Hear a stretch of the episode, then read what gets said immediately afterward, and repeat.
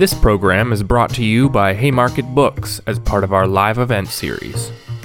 Haymarket Books is a radical, independent publisher dedicated to connecting social movements with the ideas they need in the struggle for a better world.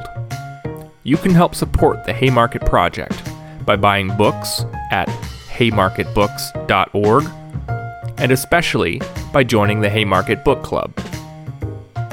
Be sure to subscribe to our podcast and the Haymarket YouTube channel to access all of our upcoming events. Hi, everybody. Um, good afternoon, I should say. I am very excited to be here to talk to my comrade and teacher and brilliant scholar and activist, Harsha Walia. Uh, just to give you some background, um, she is currently executive director of the British Columbia Civil Liberties Association. Um, she's a longtime activist. I mean, known. Um, uh, I mean, every single state institution in in uh, Canada is afraid of her. I'm sure. Uh, in 2001, she co-founded No One Is Illegal uh, and worked with a lot of organizations. Um, uh, supporting groups like Idle No More, the Defenders of the Land Network, uh, South Asian Network for Secularism and Democracy. Uh, she has a law degree from British Columbia Law School and is the author of one of my favorite books uh, I've taught before, uh, Undoing Border Imperialism. And she's also co author of Never Home Legislating Discrimination in Canadian Immigration as well as Red Women Rising, Indigenous Women Survivors in Vancouver's downtown uh, East Side. Of course, we're here to talk about her new book, Border and Rule Global Migration, Capitalism, and the Rise of Racist Nationalism. So, welcome, Harsha. You there? Okay, Hi. Great. Hi. So, I'm glad you're here. Um, I'm going to just say a few words about the book. First of all, there's no reason for anyone on this call not to actually have the book already.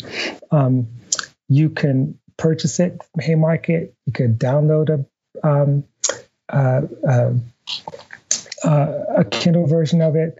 Um, let me say a couple words about it. It's an or- extraordinary book in so many ways uh, that even extends beyond the, the borders of its own subtitle. Um, it is about borders as expressions of domination, class rule, as manifestations of colonialism and racial capitalism, and, and also borders as necessary for the reproduction of those uh, modes of power.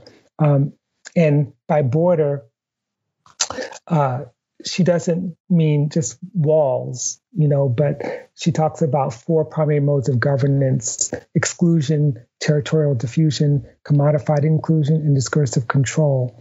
Um, the most important takeaway for me is that when you look outside of the borders of, say, the United States, which is where so much of political discourse seems to be locked right now, um, and you start to look outside of even the, the boundaries, the temporal boundaries of the 20th century, uh, you begin to realize that what we're facing is not, uh, as liberals and the right agree, a border crisis, but rather a displacement crisis. Um, and just to quote, she writes, border crises are not merely domestic issues to be managed through policy reform. They must instead be placed within globalized asymmetries of power inscribed by race, caste, class, gender, sexuality, and ability and nationality, creating migration and restricting mobility. So, having said that, um, I want to open up our conversation first by talking about the moment that we're in. Uh, so, Harsh, I saw your uh, outstanding piece in The Intercept um, on the draws from the book that talks about the Biden administration's immigration policy uh, and you know the lessons that we can draw from the Democratic Party's record, uh, and of course we're we've just witnessed you know like a whole slew of deportations under Biden Harris. Uh, most recently, just a couple days ago, where uh, a number of um, people were picked up and deported to Haiti, many of whom were children. Um, and here we are, where liberals are breathing, thinking they're breathing a sigh of relief. And when stuff like this happens, their response is, "Oh well, are there rogue forces in ICE?" You know. And as you know, um, you, your work, groups like Black Alliance for Just Immigration and Mijente uh, are not fooled by this. So, since we're not fooled, tell us what we need to know. What do we need to know about uh, the current uh, Democratic um, regime, the Biden infrastructure, and what it means in the struggle um, for migrant justice and to end this kind of violence? Thank you, Robin. Thank you so much. Uh, thank you so much for being in conversation. It's it's truly an honor um, to be in conversation with you uh, and to have you your words in the forward of this book. Um, so thank you. There's a lot more I can and want to say, but um, just my deepest gratitude and, and respect for all of your work that has been so inspiring and pivotal for me, and I know so many others as well. Um, I just want to s- start quickly by saying that I'm on the lands of the Musqueam, Squamish, and Tsleil-Waututh peoples. These are the indigenous nations who continue to affirm their sovereignty and their jurisdiction and their laws on these lands. Um, and for me, as someone who's involved in, in migrant justice work, and to think about you know this current moment, um, is to destabilize uh, primarily the ways in which we understand the settler colonial state, um, and to instead affirm other kinds of jurisdiction and other laws and other ways of of being and understanding a nationhood. So that is always, I think, part of our work, um, whether it's under uh, Trump or whether it's under under Biden, um, and a necessary part of how we think through uh, the role of borders. Um, and as you as you said, Robin, you know this the the beginning of the Biden administration has already been marked by a number of, of deportations, and you know yet the kind of focus of these deportations has been on ICE and only on ICE and the narrative has been that ICE has gone rogue, uh, which really is, you know, that's inaccurate for for two reasons. I think one is that it um, it really erases and obscures that that is in fact the role of ICE. ICE has not gone rogue. ICE is doing what ICE does, which is to detain and deport people. Um, and the other is that, of course, it really lets the Biden administration off the hook, right? So even though uh, a federal a judge in Texas temporarily blocked Biden's pause on, you know, his deportation moratorium, uh, nothing about that court order suggested that the Biden administration needed to proceed with deportations. Um, and you know, as as you mentioned, organizers on the ground like the Black Alliance for Just Immigration and Mijente and others have been very clear and swift in you know blasting Biden's refusal to intervene and to stop ICE because he absolutely could have done more. And you know the the deportations that have been happening, you know, to Jamaica, to Guatemala, to Honduras, to Haiti, um, and you know, important here to note that the deportations uh, that were happening to Haiti are happening as as popular uprisings in Haiti are currently happening, right? Are currently unfolding against U.S.-backed uh, dictatorships, continuously propped up in the long arc of U.S. imperialism in Haiti. Um, and so, I think what this this moment tells us and why it's important is that we we cannot separate the Democratic Party from the violence of ICE. And we cannot ignore the ways in which the Democratic Party has absolutely been central to shaping US border policy, right? Like Trump didn't build up ICE overnight, Trump didn't build the border wall overnight. There is a long record that we must refuse to sanitize when we're thinking about um, what it means to be under the Biden administration.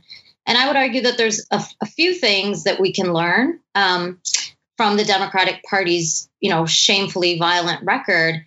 Um, and one is that the ways in which the Democratic Party has been so good in so many different spaces, but you know, especially on the kind of Im- immigration portfolio, if you will, in really dividing and ruling the movement um, and really creating these kind of neoliberal concessions of who is the quote unquote good, productive, legal immigrant who will get to stay and under what conditions. And conversely, who is the quote unquote criminal, illegal, bad immigrant who will be deported, right? And really forcing these kinds of concessions. Um, and the second thing that I would argue has been really pivotal to the Democratic Party's record is the outsourcing of border enforcement. Um, and they have been pivotal in doing this, right? So while Trump builds up the symbolic wall, um, I would argue that you know it really was Obama who perfected the outsourcing of border enforcement. So we don't even have to see border enforcement at the wall; we just we see it elsewhere. Um, and so you know, just going through you know the Clinton years briefly, the Clinton years really normalized the most severe consequences of border militarization and mass detention. And you know, in 1994 as Clinton was signing the North American Free Trade Agreement. Uh, and you know, NAFTA is still to this day the world's largest free trade agreement. It's not the only one. There's 600 other free trade agreements that you know uh, ensure the free movement of capital. Our, our trade agreements of dispossession and neoliberal extraction. Um, and we know that 1994, as NAFTA was signed, is also an important date because that was the date that the Zapatistas rose up in global rebellion um, because they knew what NAFTA would mean uh, across Mexico, but especially for indigenous nations and lands and communities in Mexico. Um, and so, the, you know, 1994 is important for so many reasons. It marked the beginning of what we know as the current iteration of the global justice movement against uh, neoliberal capitalist globalization. It marked the signing of NAFTA and it also marked, uh, lesser known, um, the time when the Army Corps of Engineers in the United States started fencing the border uh, to constrict the movement of the very same people who were going to be displaced by NAFTA, right? And that to me is, uh, it's so crucial to understand because whenever we hear politicians say, oh, you know, neoliberalism and free trade in the global south will lift people up out of poverty, well, then why are you fencing the border at the exact same time, right? It's because you actually know. Um, and we know that the US state government predicted that this kind of mass impoverishment, displacement, and consequently migration would be taking place as a result of NAFTA.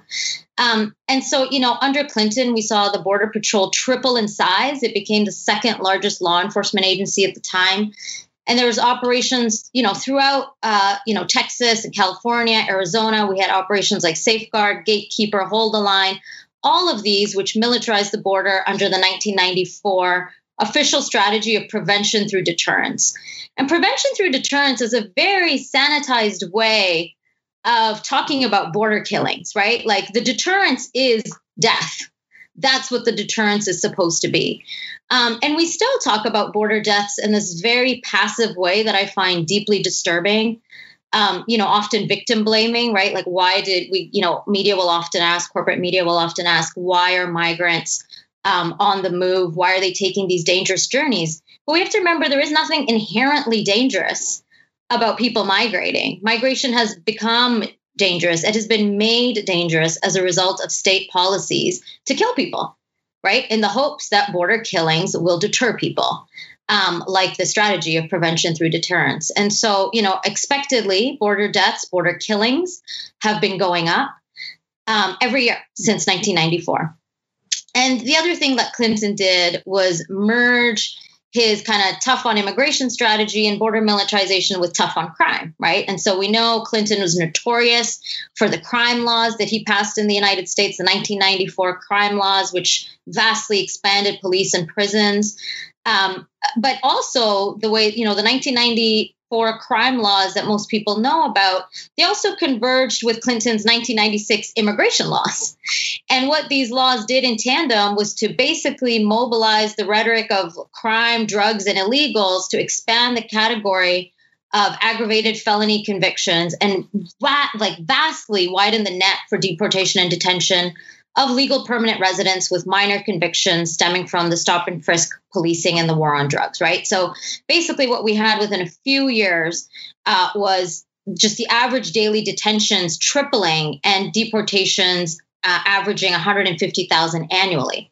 Um, and this is something that we saw under Obama as well, right? So, Obama, when he passed DACA, uh, you know, the much lauded DACA, and we've heard, you know, Biden is going to bring back DACA protections. But at the same time uh, that that Obama was signaling um, his implementation of DACA, he made this infamous statement where he said felons, not families, criminals, not children, gang members, not a mom who's working hard to provide for her kids, right? Signaling that as he was signing DACA, he was going to start to increase enforcement against people with criminal records, right? Basically. And again, this convergence of, you know, the tough on crime and the tough on immigration kind of agenda under the Democrats. And Obama turbocharged the Secure Communities Initiative um, until 2014. And we continue to see this in various forms. Under Clinton, it was, you know, and it continues today, the criminal alien program. We have the Secure Community Initiatives, but various kinds of initiatives that basically uh, connect local law enforcement to ICE, right? And so that becomes a pipeline for expulsion that predictably, overwhelmingly targets Black folks, targets Afro Latinx migrants, targets migrants from the Caribbean. So this disproportionate targeting um, of uh, of certain of certain migrants over others, right? Because we have this connection between the anti-black criminal justice system uh, and and immigration uh, and this new kind of uh, form of immigration that's dependent on the tough on crime. And so at the same time, under Clinton and Obama, while we have this convergence between tough on crime and tough on immigration, we also have the massive expansion, of course, of the prison industrial complex, right? And this then is paralleled by the rise in the massive explosion of the immigration detention system. Um, and so these are both happening at the same time.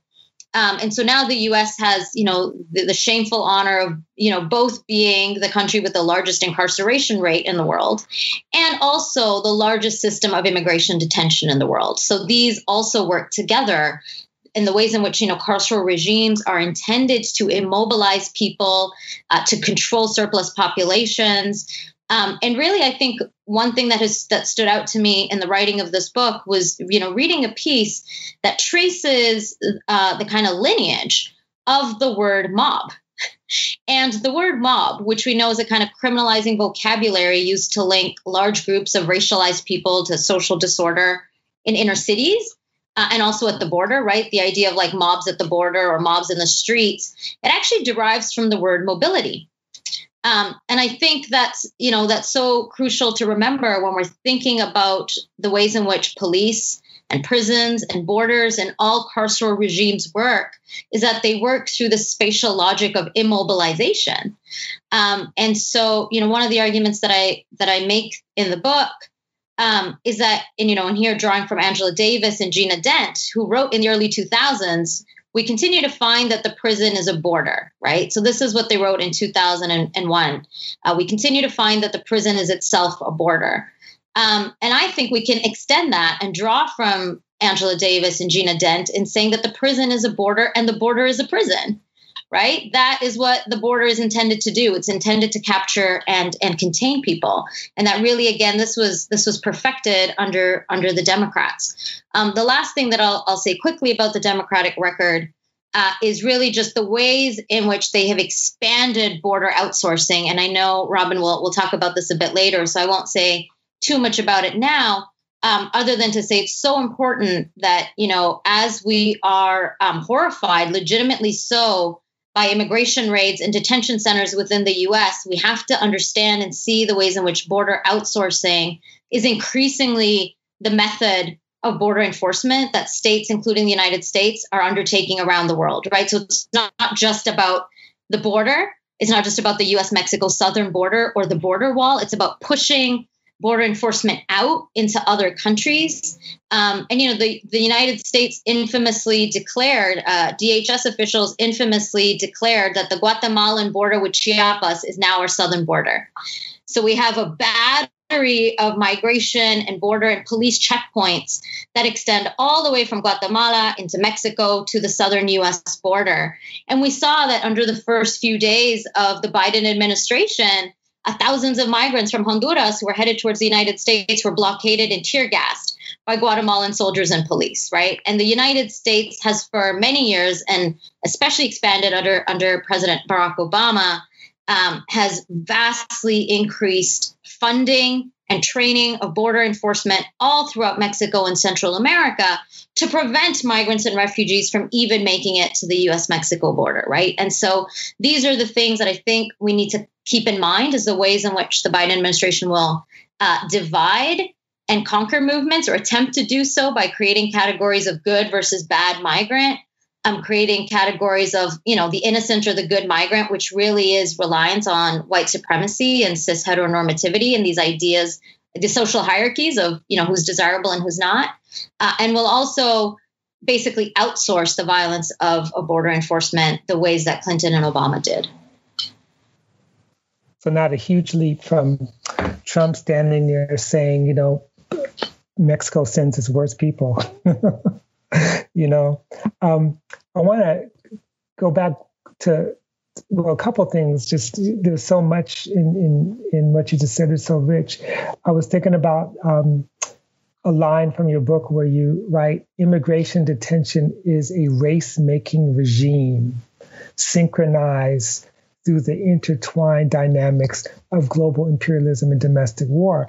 and I was thinking about how, you know, the story that you told about the Clinton and Obama years extend way back. Of course, we're going to go way, way back to settler colonialism, but even if you just go back to the 1980s, and one of the points that you make is that you you show how a lot of the policies around asylum seekers that we were so, you know, apoplectic about, you know, when we saw it under Trump, go back to like U.S. deterrence. You know, again, uh, global imperialism, domestic warfare, uh, where the idea is that in the 1980s, you know, we talk about Haiti, for example, um, where they were trying to prevent uh, asylum seekers specifically from Haiti and, and Cuba. Uh, and the U.S. Cold War response to Caribbean migrations really established um, the kind of structure for the kind of migration, mm-hmm. detention, and border deterrence regime that that you write so beautifully about. And that goes back. You can see that in the Carter administration, certainly in Reagan, but you see in the Carter administration. So in other words, it's been. Sorry, that was a mistake. Uh, okay, um, I don't know what I said. So um, I just want to go back and and ask you about uh, U.S. border formation, and you know, could you give this amazing capsule history at the beginning of the book where you know you you demonstrate what is you know which should be obvious but it's not always obvious that you know the real crisis of displacement begins with settler colonialism uh, with no one's talking about all these people coming out of europe you know whether they're the best of the Europeans or not, settling around displacing, killing, murder, engaged in genocide, uh, slavery, all that. Um, and that is the history. And that history of violent settler colonialism and expansion and displacement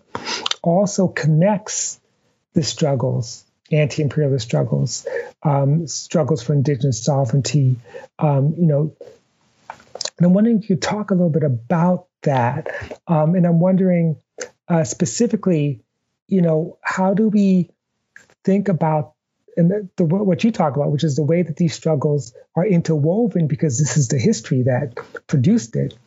Uh, and, and how can we talk about that in an era where increasingly these struggles are seen as not only separate, but often antagonistic? I mean, the language of race war is coming back with a vengeance, and it's just useless for understanding what uh, what's happening and what needs to be done. So, can you sort of take us back to that history um, and and what the implications are for the formation of kind of interconnected struggles for freedom, abolition, and decolonization? Sure. Thank you for that that big small question. Um, and I, will try to be brief. Um, I realize, sorry, answer that first question uh, in a lot in a lot of time.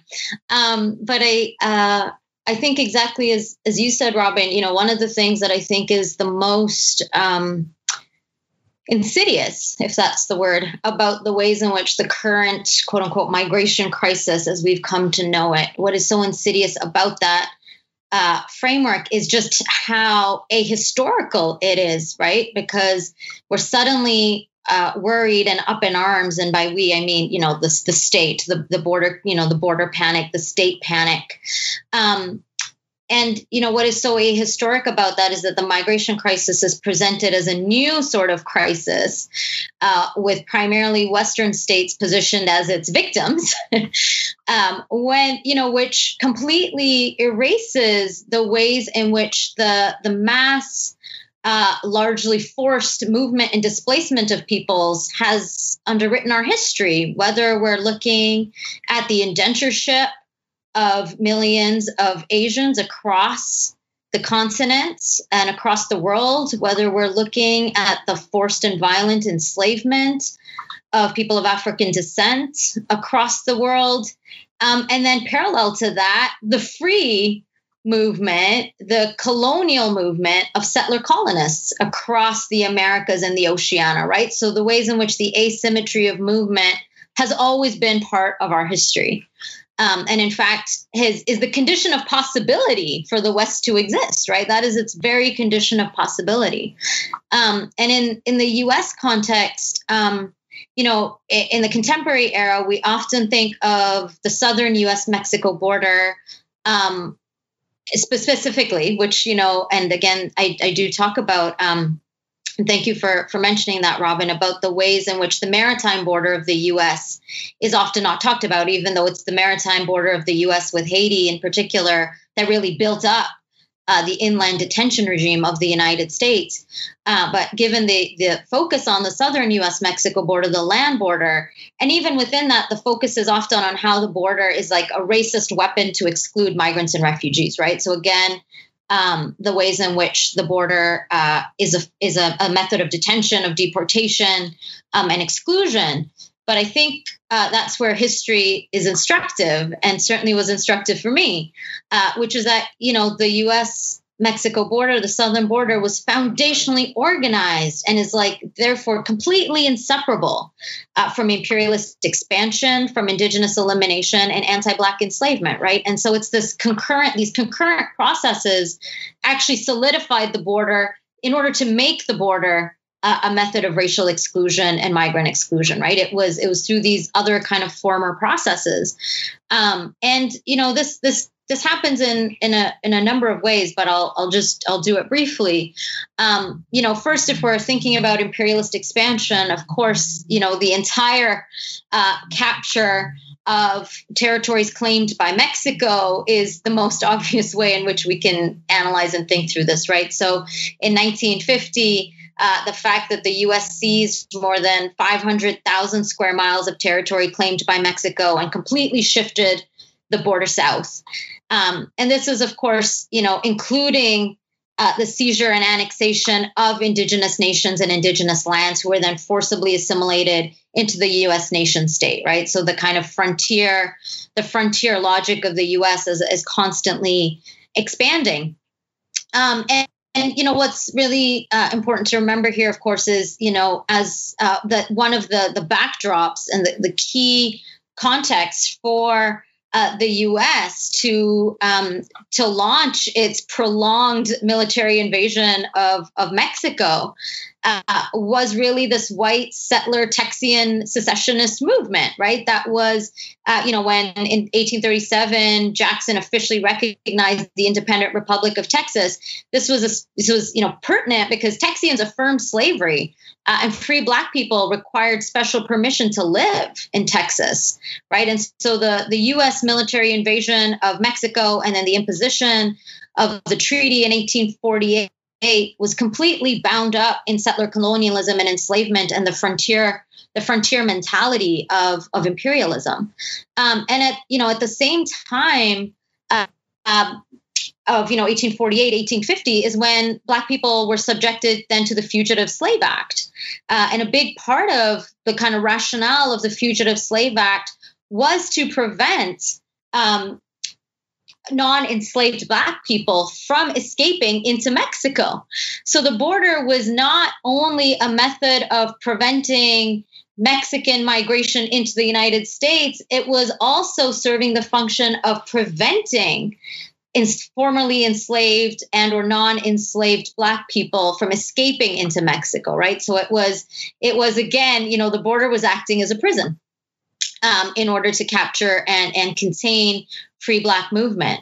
Um, and you know, with respect to the ways in which indigenous communities were simultaneously you know captured by the border and by the ways in which immigration and citizenship regimes kind of worked um, you know the first is of course that we have to recognize that settler colonialism is a form of imperialism right we tend to think of indigenous nations in this kind of domesticated uh, framework right? Where we where we obscure uh, the reality of indigenous liberation um, as an anti-imperialist struggle.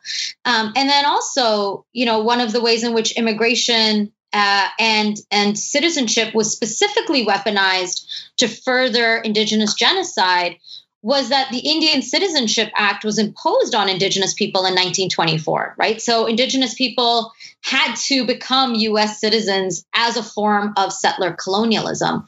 And the other thing that happened just prior to that under the Dawes Act was that one of the ways in which Indigenous peoples were forced to relinquish collective land title, communal land title, and communal social legal organization um, was to assimilate into the capitalist economy of the white settler state, right? Of like fee simple property and citizenship. And so it was through uh, indigenous through the capture, the attempted capture of indigenous jurisdiction, that citizenship even became um, it became this kind of um, pillar of settler colonialism that we now know it to be, right? Where you know free that where settlers could get free land where settlers could own property as private property um, and where white settlers and and others enslaved black people right? And so the border was was key in this kind of formation. And the other thing that the that the border really enacted against indigenous peoples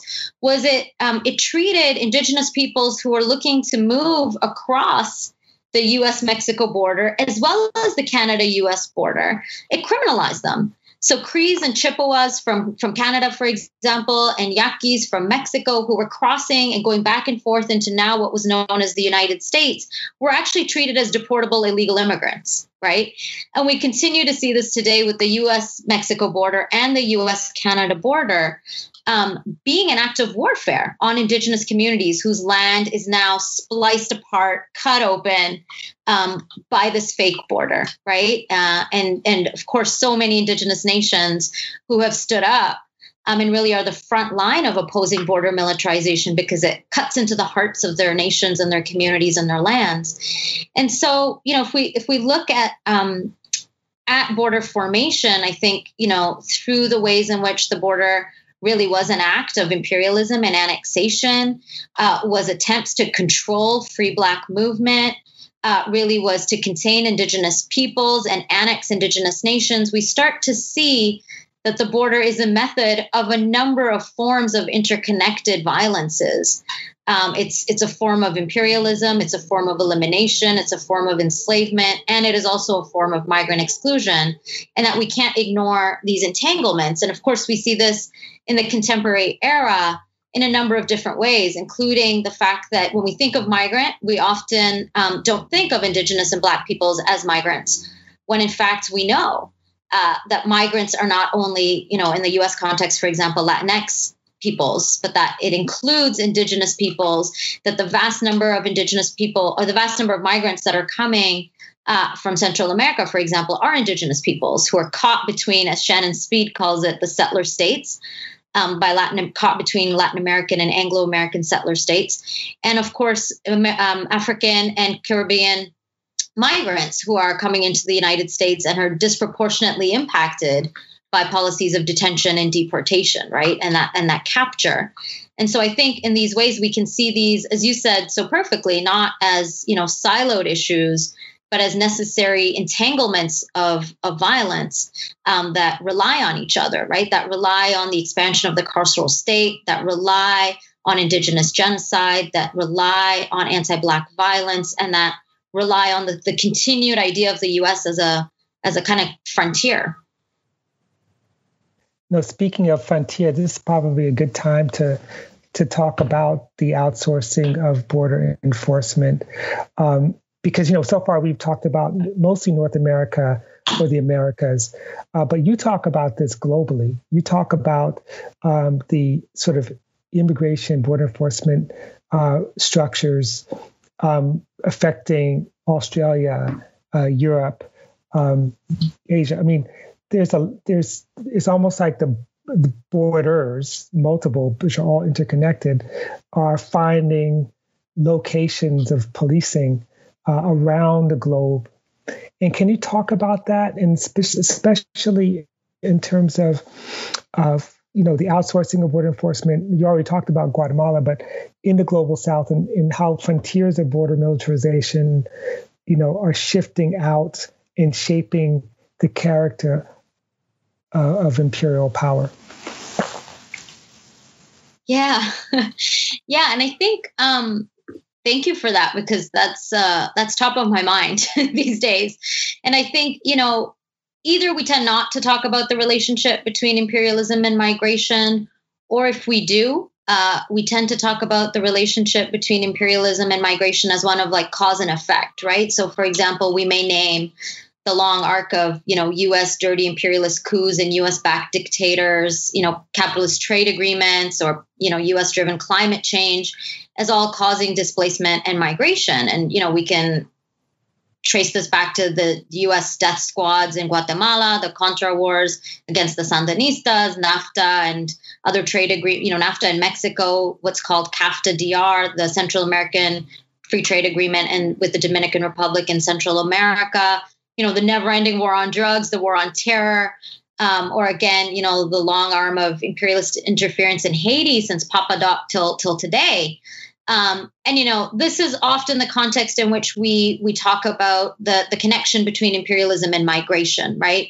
Um, but uh, what I think, um, what we often miss when we only talk about imperialism as a driver of migration is that we miss how imperial um, imperial relations are are currently being made through the outsourcing of, of, of border enforcement, right? So, um, what I argue in the book, and of course others have argued as well, which is that outsourcing border in, in, outsourcing borders and outsourcing border enforcement is becoming a central method of preserving imperialism right so those who who like to argue that imperialism is like you know uh, is is no longer in fashion um, or that imperialism no longer exists i think you know missed the mark for uh, a number of reasons but really missed the mark in not looking at the ways in which border enforcement is becoming a central pillar uh, in the maintenance of imperialism today um, and we see this in, in, a number of different scenarios. And in the book, I, I look specifically at Australia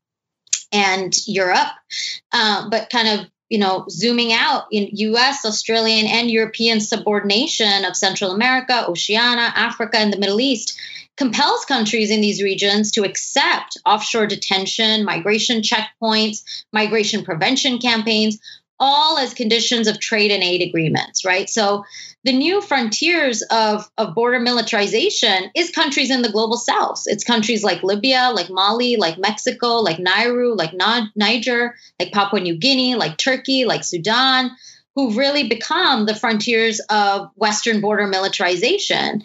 And migrants and refugees become bargaining chips, right? Within these within these global relations. So like for Erdogan in Turkey or Gaddafi in Libya or Hemedti in Sudan, you know, these are, are authoritarian dictators who are propped up by Western countries for one of the key reasons in order to prevent migration, right? So, border outsourcing, um, I argue, is a, is a method of imperialism in our contemporary era. And we cannot ignore this reality. Um, and Australia is really a driver of, of border outsourcing enforcement policies, as is as is Europe. Um, I mean, the U.S. of course uh, has its own um, outsourcing that we touched on briefly. Um, but I think Australia and Europe are important uh, for people to understand because they've really been doing this for a really long time. Um, and, you know, as a settler colonial state, Australia has a history of exporting some of the most durable forms of state violence, but it really doesn't get a lot of attention in our analysis. Um, and in the formal kind of British colonial era, it was in the colony of Australia that the Torrens system of land registration was developed that was later exported across the British Empire. Uh, and this was, you know, basically the private property regime for land ownership as we now know it. And, you know, this is the system was uh, borrowed from slave ship manifest. Renisa Mawani traces this, and it seized land from indigenous legal organizations and converted it into the mass system of white settler private property ownership and registration that we know today. And it was also under the slogan of White Australia that Australia enacted the first anti Chinese legislation in the British colonial world that became a template for the US and Canada to, to implement their own versions of these policies in the late 1800s, right? So I mentioned this briefly because I think this history is, is instructive in understanding Australia's contemporary border regime, which is one of the most sophisticated and violent systems of offshore detention in the world. And so Australian offshore detention basically means Australian funded detention centers that are not on in, or that are not in the Australian mainland. They're on Manus Island in Papua New Guinea, in the Republic of Nauru, and the Australian Overseas Territory of Christmas Island. And so what this does is create a completely outsourced regime of border detention and immigration enforcement. Um, and that, has bipartisan support from the Australian Labor Party and the Conservative Liberal Party um, in Australia. And you know these these offshore detention centers are called prison camps by the thousands of detainees who are incarcerated in them, and they've been sites of some of the world's most prolonged and inspiring resistance. Um, and you know Behrooz Boochani, I'll just mention him briefly. He's a Kurdish refugee from Iran, and he wrote a book from Manus Island that's called No Friend But the Mountains. And he wrote the entire book one text message at a time while he was detained using a smuggled cell phone. Um, and, you know, Behrooz and thousands of other detainees who are detained in Manus prison in Papua New Guinea, um, you know, they're, they're subjected to Australian detention policies, right? Even though this detention center is in Papua New Guinea, it is an Australia, it is Australian immigration policy that is being enforced. And they're patrolled by Papua New Guinea's notorious paramilitary police squad that is partially funded by the Australian Immigration Department, right? So, this is how the carceral systems and carceral regimes in Papua New Guinea are funded. And so, you know, while while Behrooz was detained in Australia, or detained by Australia rather, in Manus prison, he actually won Australia's most eminent literary prize in January 2019, two years ago. But Australia wouldn't even release him to accept the prize, right? It's like the cruelties of neoliberal fame. Like you write this book, it becomes a bestseller, and everyone's like, oh, you know, he wrote a book while in detention. And he can't even accept the prize because he's still detained, right? And so this is this is like peak settler neoliberalism for me. Um, and you know and why that why offshore detention is particularly important to understand is not only because it's the offshoring or the outsourcing of border enforcement but because it it continues imperial rule right? So papua new guinea and nauru are for folks who are not familiar island nations in the oceania who that have been under explicit australian imperial rule for the past century. And until you know, in the case of Papua New Guinea until 1975, Papua New Guinea was under Australian colonial rule, as well as what was called a UN trusteeship agreement, where Australia administered Papua New Guinea. And that was the same for Nauru. Nauru was under a UN Australian administrative and trusteeship, like just so much paternalistic colonialism there, um, until 1968. And so, you know, here I think we can think about Edward Said when he said that, quote, imperialism lingers where it has always been, right?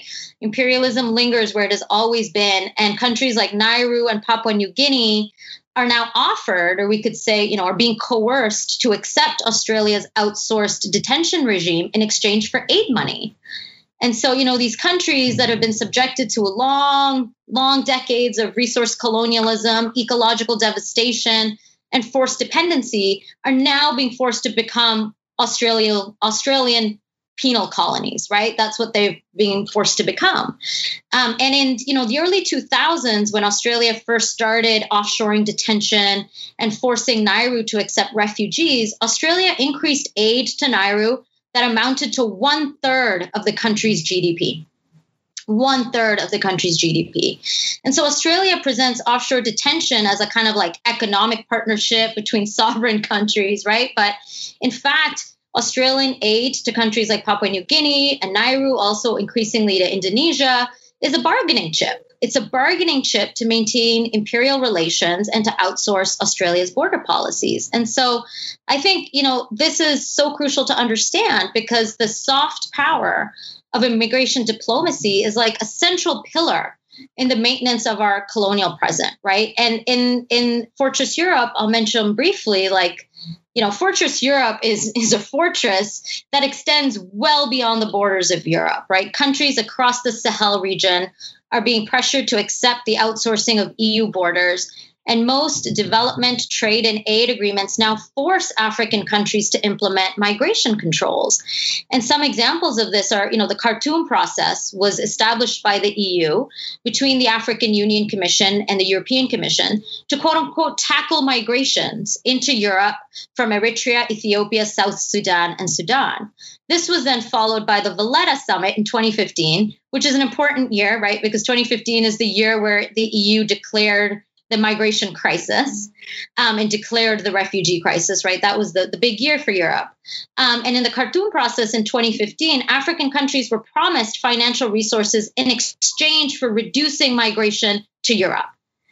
And the EU Emergency Trust Fund for Africa now diverts billions of euros earmarked for aid to African countries into surveillance and military equipment to prevent refugees from even leaving the continent through this Orwellian sounding program called Better Migration Management, right? So, um, you know, in response and in summary, the, the Pan African Network in Defense of Migrant Rights summarizes these repressive policies as, quote, hunting policies for migrants that grow everywhere on the African continent with the support of European institutions under the Fortress Europe guise of the fight against irregular migration, end quote.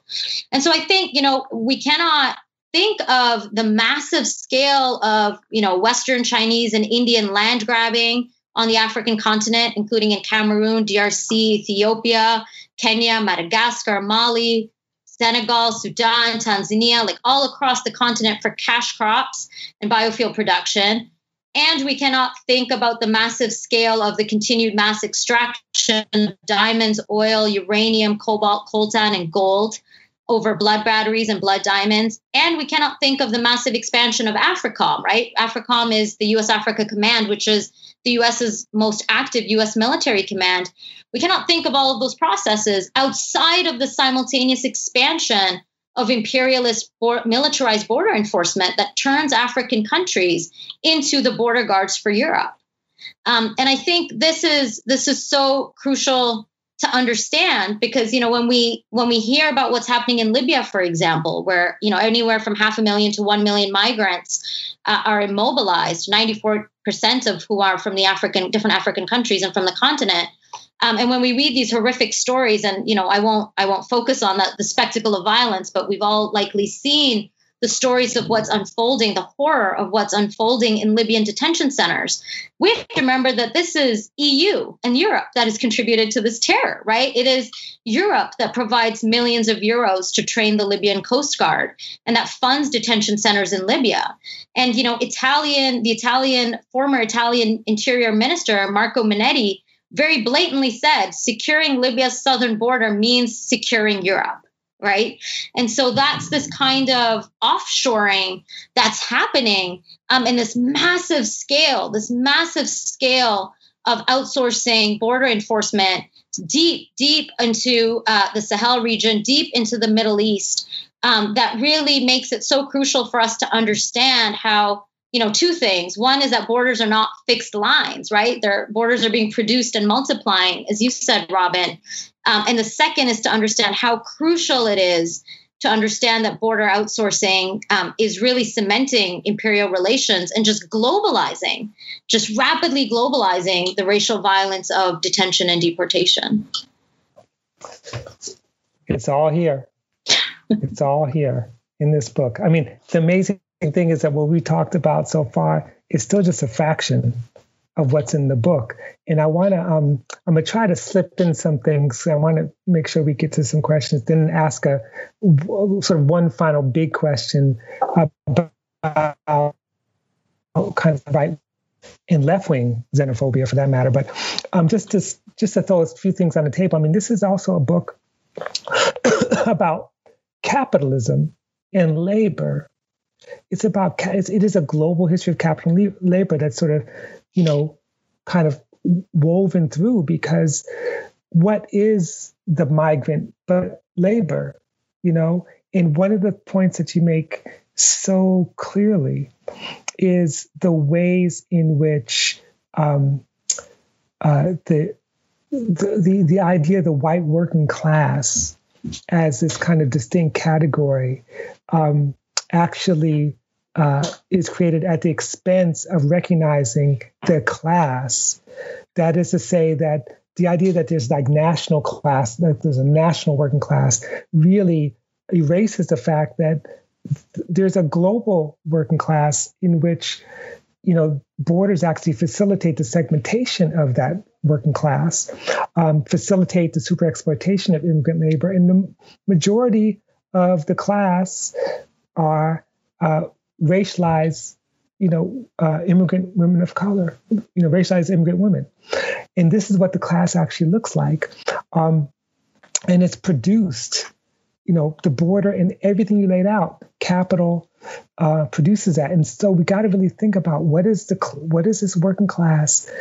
Um, because what ends up happening is you make this point very clearly that we end up falling into the trap of saying it's kind of politics of fear you know that it's the racism and xenophobia is kind of misdirected as opposed and, and then the flip side is that oh well you know the white working class, whatever it is, is just naturally racist because they're all anti black, which doesn't actually move us anywhere either. Um, and so I want to put that on the table there and also um, put one other thing on the table, which I want to say thank you for. And that is you talk about debt in this book. Debt is a key word.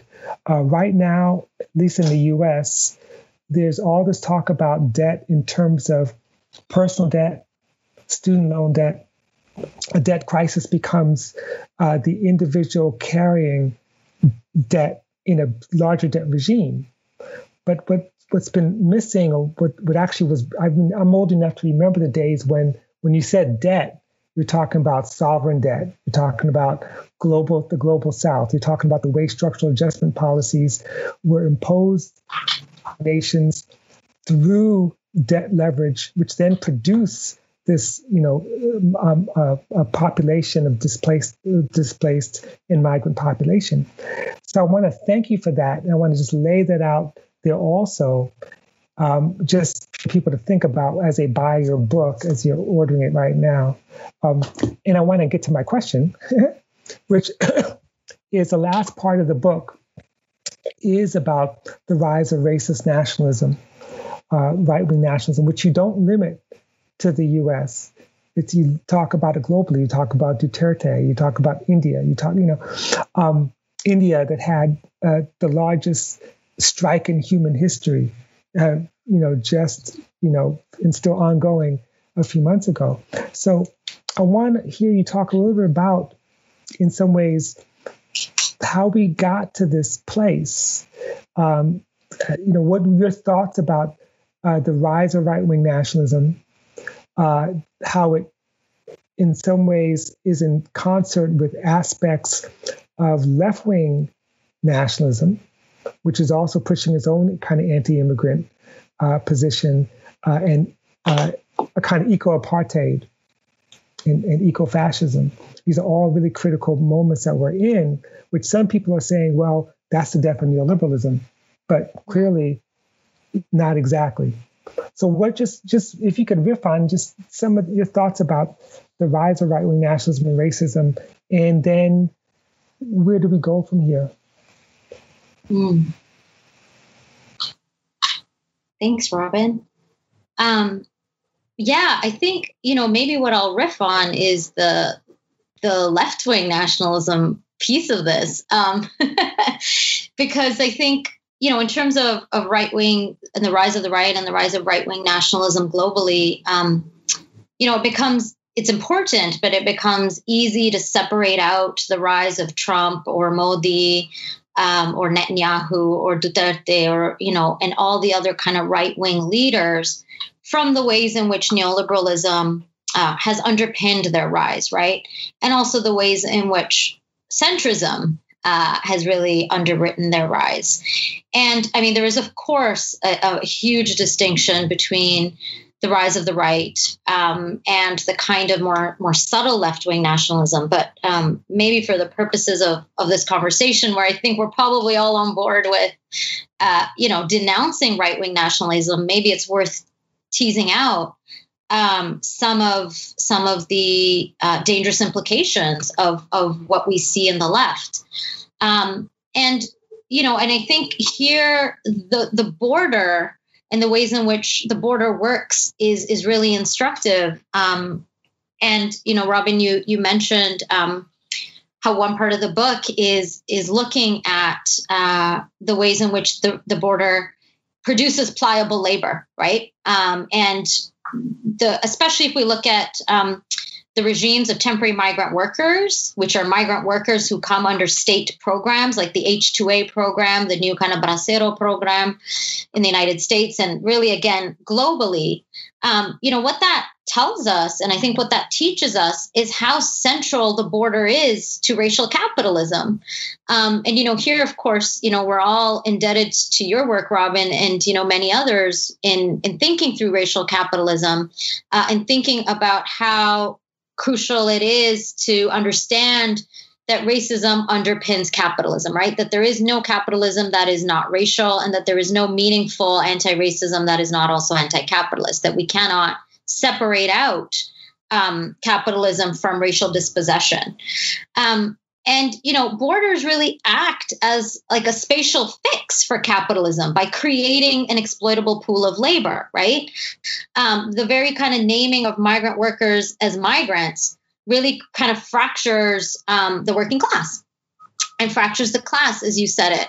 And you know the ways in which migrant workers operates, I think, is it's really just a euphemism for third world workers, right? like when people are talking about migrant workers, they're just meaning to say third world workers, and they're talking about the workers that can't be outsourced, that that need to be insourced. They're the flip sides of the same kind of capitalist coin, right? The jobs that can't be outsourced are now being insourced. And this is basically deliberately deflated labor power.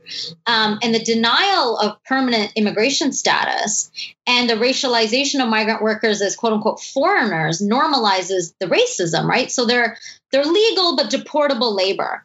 Um, and I think this is important because the border does not only act to exclude and deport people, but it also acts to create the condition of deportability right? Which is to say that you might be deported, but if you stay compliant, you will not be deported, right? And that really is, you know, again looking at the at the Bracero program or the H2 program or the H2A program.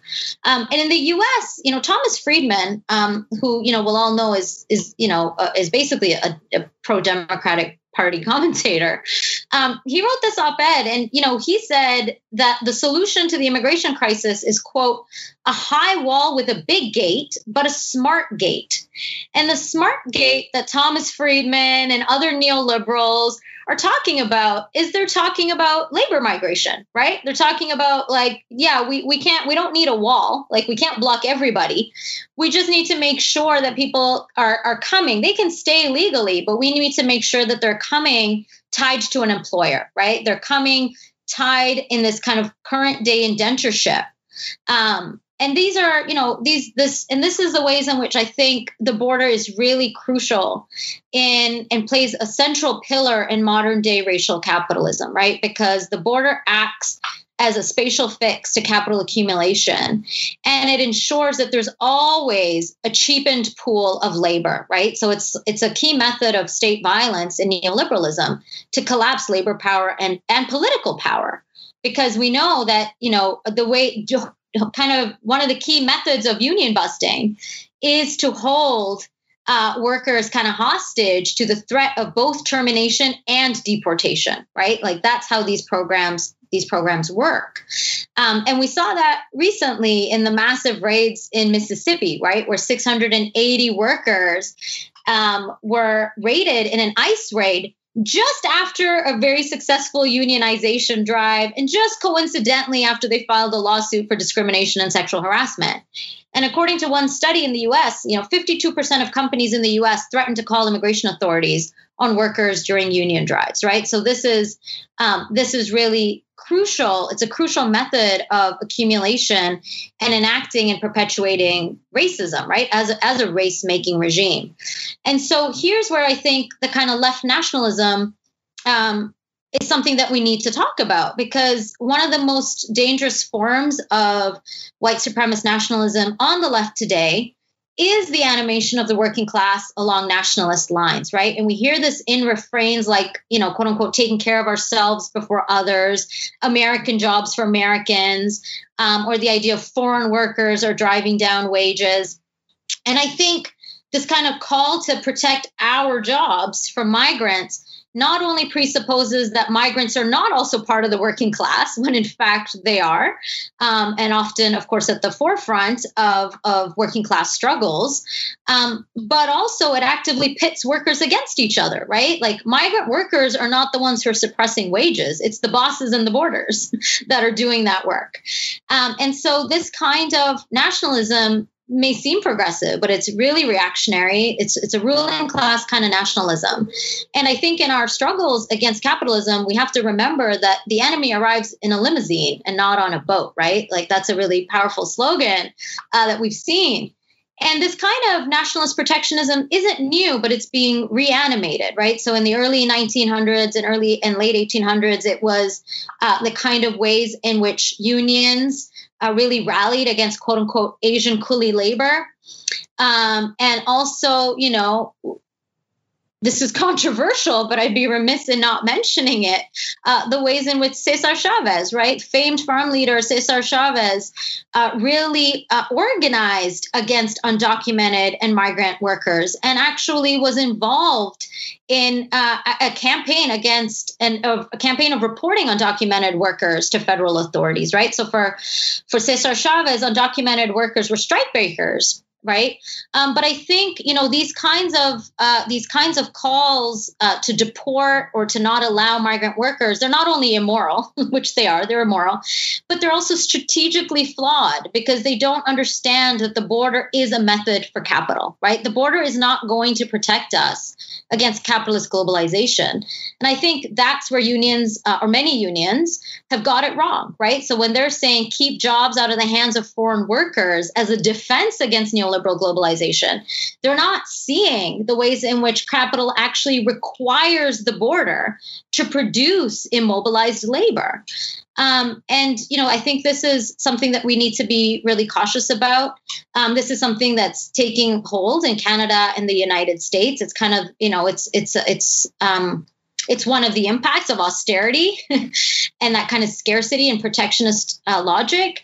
It's also taking hold in the UK. So, in the UK, in response to um, a pro migration platform in the UK's Labour Party, there was the creation of a new uh, organization that calls itself Blue Labour, which organizes around the principle of nationalist socialism, right? So these are very worrying trends.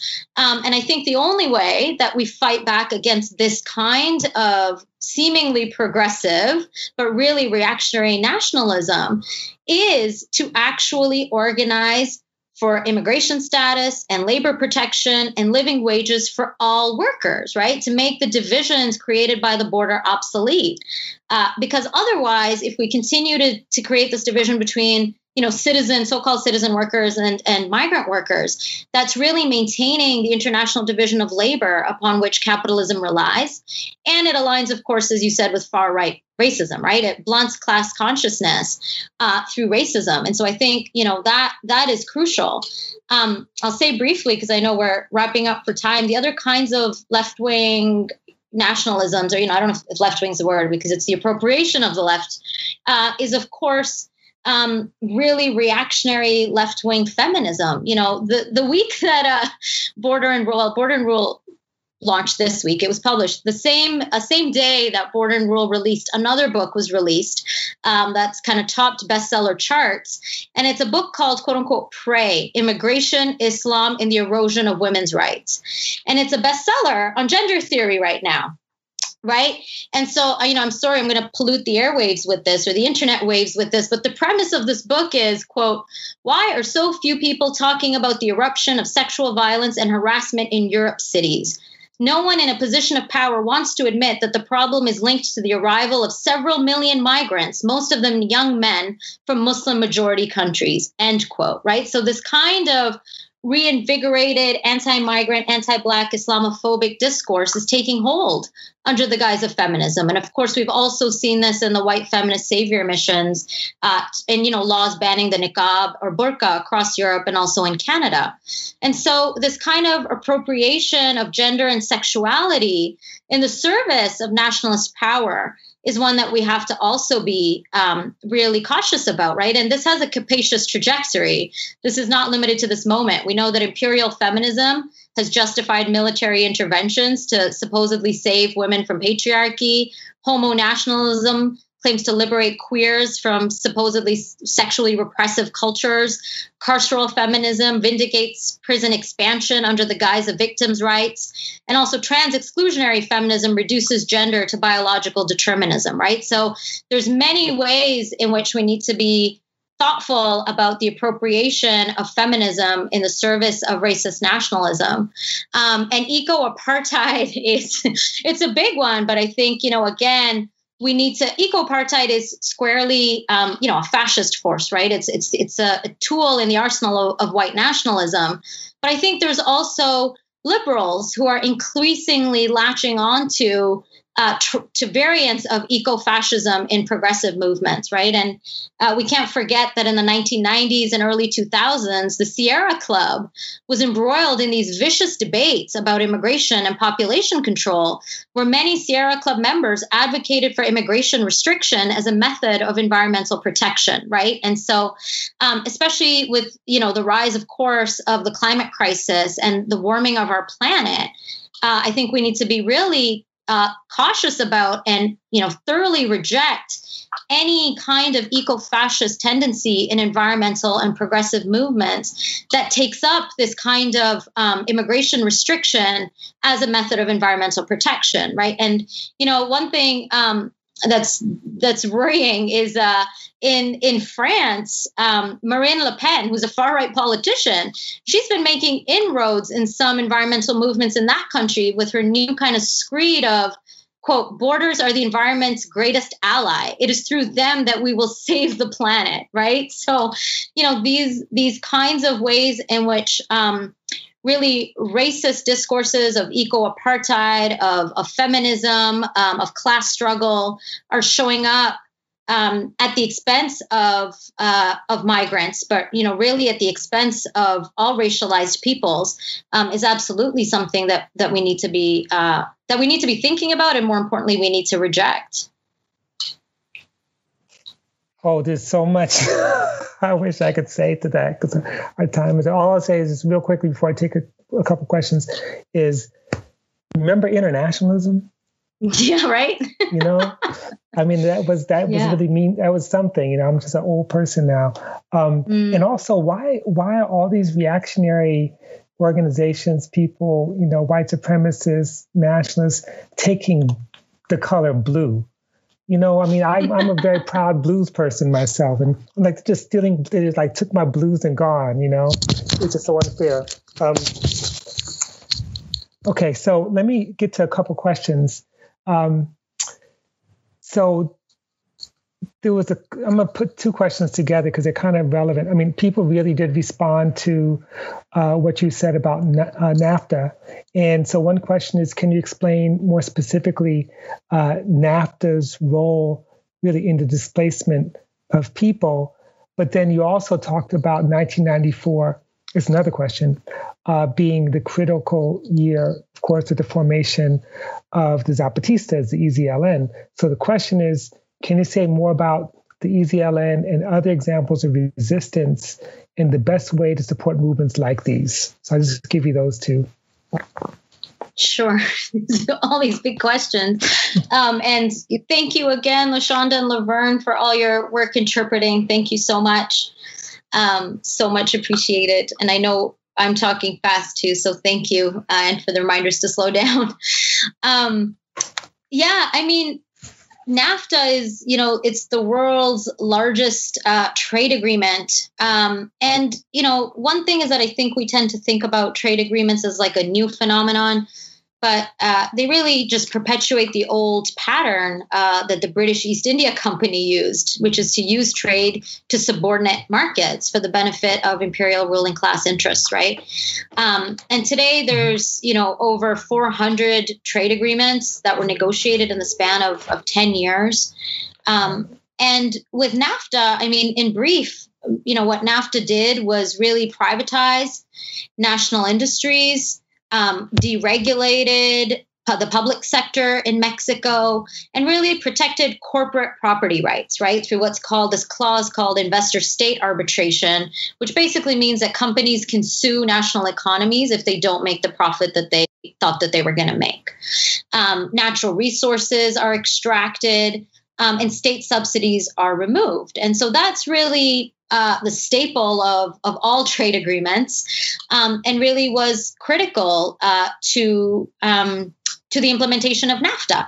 Um, the two particular things that I'll, I'll just say about NAFTA is that you know NAFTA removed Mexican state tariffs on subsidized U.S. meat and agricultural exports, so that ended up flooding the market uh, with genetically mo- genetically modified cash crops like corn, right? And that's what's like, which is why uh, to the EZL, EZLN, um, to the Zapatistas, uh, to the National Liberation Army. That is why corn is a symbol of the resistance, right? That is precisely why, is because the markets have been flooded with shitty GMO cash crops that are subsidized uh, by the United States, while maize and corn, which is sacred, uh, in indigenous communities and that is central to indigenous food sovereignty um, has been destroyed right? So the decimation of thousands of varieties of, of native corn um, across indigenous lands in what we know as mexico.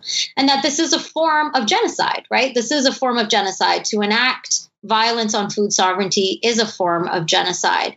Um, and it disproportionately impacts indigenous women harvesters. And so that is why corn uh, is a symbol of Zapatista resistance.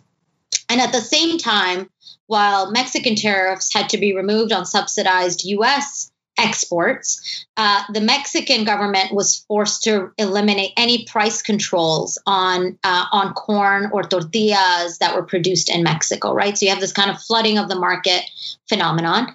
Uh, the other key aspect of NAFTA was amendments to the Mexican Constitution, including the abolition of Article 27. Article 27 was enshrined in the Mexican Constitution um, after the revolutionary 1917 Constitution, right? So, as, as part of, uh, of, of a victory of the revolution, and for decades had affirmed this the, this national control over resources and protected communal land redistribution through ejidos.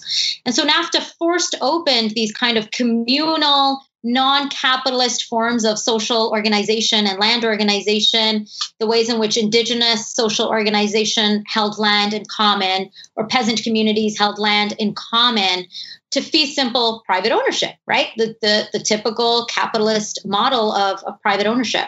Um, and then later reforms even sanctioned land seizures for debt collection, coming back to Robin's point about debt.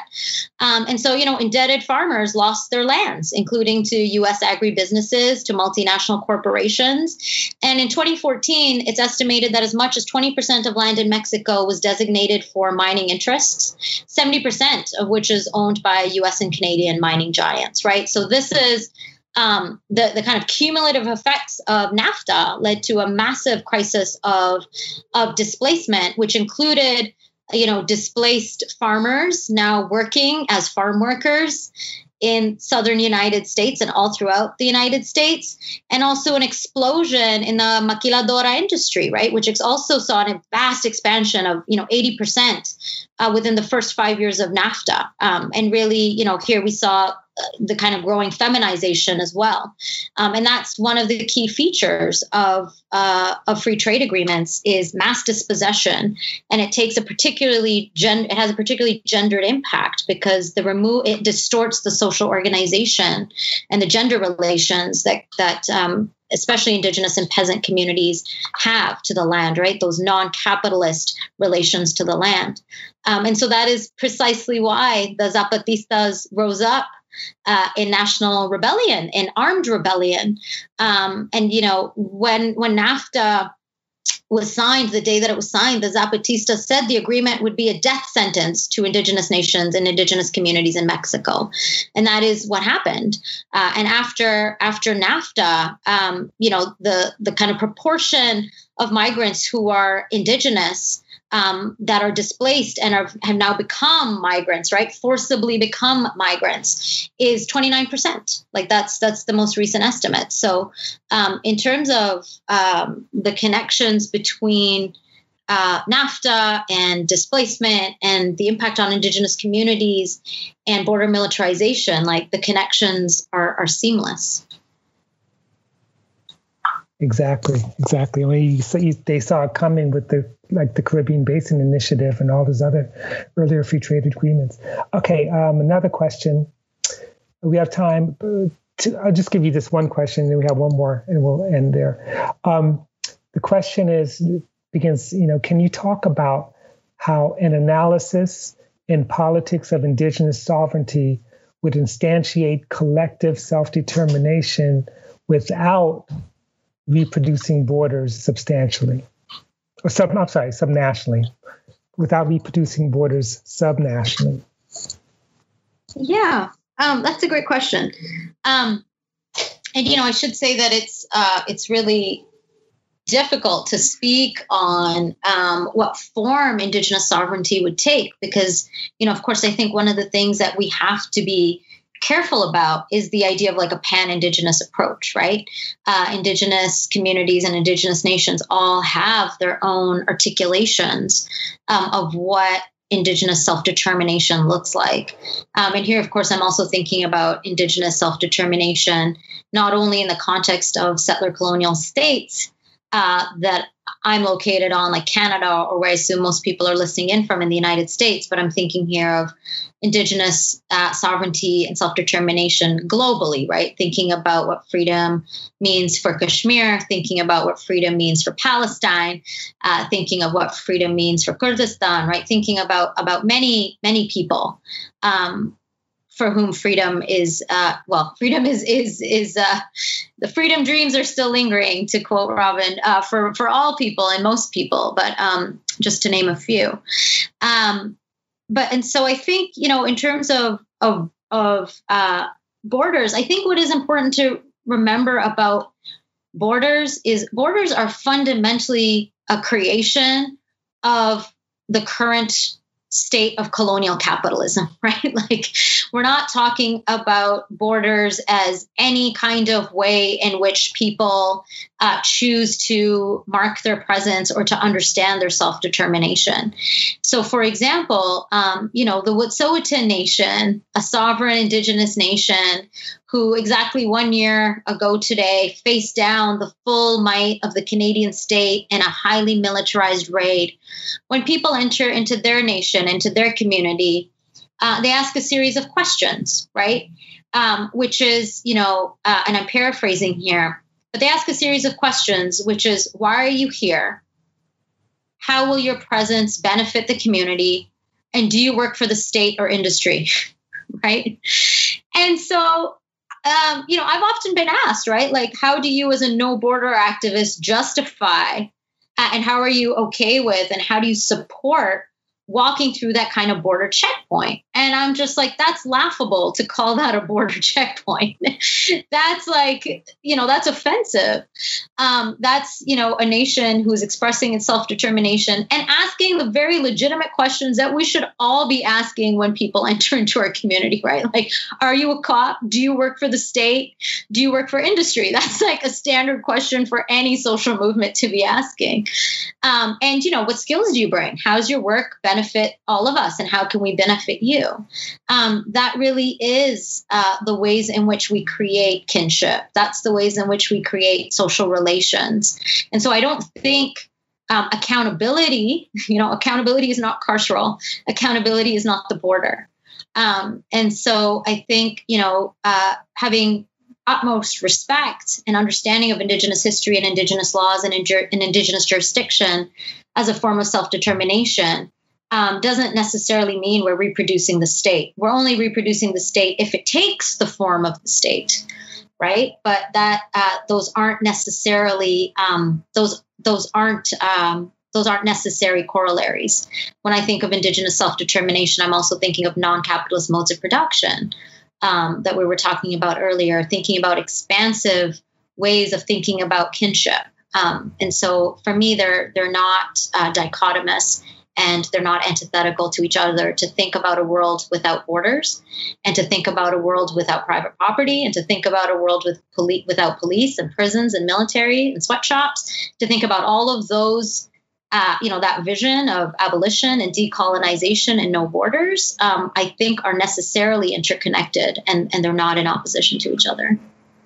Yeah, not only interconnected, but um, mutually constitutive and mm-hmm. necessary to be talked about together. I love the story you begin the book with about being on a radio show and the woman saying, you know, if you believe no one's illegal, then what about gentrifiers? How come they'll have the right to just go wherever they want to go? Yeah. It's hilarious, but it's really it's really an important. It kind of gets to the point you're just making about, you know, wh- why would why would uh, sovereign communities who have experienced centuries of genocide, displacement, dispossession trust people who claim to be you know, the authorities over them to just walk in. Like why, you know, so you got to just a lot of changes that have to be made uh, before you could even think about like what is what is what does it mean to undo border imperialism and undo borders, but undo with that undo border thinking. Mm-hmm. You know, um, and that's a lot of work that that you know your book really brings us to, and and and you've been doing for so long. Okay, so let me. I have two questions here, um, and I'm trying to debate which one I'm going to ask because um, we only have time for one. Um, okay, I'm going to ask the, the difficult one. Okay, sorry. No. well, one it's it's an interesting question, but one one person asked, um, who, who, who are the profiteers uh, from the so called border industrial complex? And despite its importance, does the, the this theoretical framing, I guess, of the border industrial complex oversimplify political economic functions of bordering? And that question could come from a, a variety of different ideological positions. Uh, but I'm just curious you know your take on on it. Yeah i think um i think when we're talking about the border industrial complex uh, i think two things that that I would suggest we keep in mind. You know, one is that absolutely there is a profit motive to the border industrial complex, just like there is a profit motive to the prison industrial complex, right? And that there are many, many companies, depending on, you know, which state you're looking at, whether it's the US or Europe or Canada, um, who are invested in expanding the border industrial complex because they get contracts from it, whether it's contracts uh, virtual surveillance, whether it's contracts for detention, right? So there's a profit motive. Um, however, similar to the arguments around the prison industrial complex, it's important not to reduce these forms of state violence. Um, to the profit motive alone, right? Um, and especially if we look at it globally, um, you know, the border industrial complex is is a is is sanctioned and authorized by the state. um, it you know it may be expanded as a result of the profit motive, um, but in many states, actually, the border apparatus is fully nationalized. it doesn't have the same profit motive as, say, you know, the United States does uh, with mass private detention. Um, and so I think it's really important to always remember the centrality of state violence and that the state and capitalism are constitutive of each other. The state is the method through which capitalism expands, it's the method through which capitalism is grounded. Uh, it's the entire legal regime for capitalism is contained through the state. Um, and also that the state, you know, the border industrial complex that is intended to capture, to contain migrants and refugees, to also create pliable labor, to create the conditions of deportation and deportability, that is all a function of the state um, working in tandem with capitalism. And so I think it's important to to hold both of those together um, and to not solely place the responsibility of the border industrial complex, like the prison industrial complex, solely on uh, um, on private corporations. Because even if you have a fully state-run border industrial complex, it is still violent. Well, I couldn't have said it better. Again, it's all here in Border and Rule. Make sure you get the book today if you don't already have it. Send it to your friends. Support Haymarket. I want to thank you, Harsha Walia, for spending this time with with I'll be honest with me with you and, and all and all the other 500 people on there um, but it's really been a great conversation I learned so much from you and I'm reading this book for the second time uh, and and I can't wait to assign it to my class in the fall. Uh, and also, just you know, we just want to hold you up. All the activist work you're doing and all the struggles, uh, we want to hold that up. And again, thank you for that. And thank everyone else for showing up. Thank you. Thank you all. And thank you for everyone listening in. Thank you, Robin. Thank you, Haymarket. Thank you, LaShonda and Laverne. Thank you so yes. much. Yes, thank you, LaShonda and Laverne um, just you know done amazing amazing work and i know it's very difficult uh, especially given the fact we always talk so fast. Anyway enjoy everyone and i will see everyone and again thanks a lot. Get the book. Thank you. Okay, thank you everyone. Thanks for listening. If you liked this episode subscribe to our podcast and to the haymarket books youtube channel where events like this one are hosted live. And don't forget to check out haymarketbooks.org.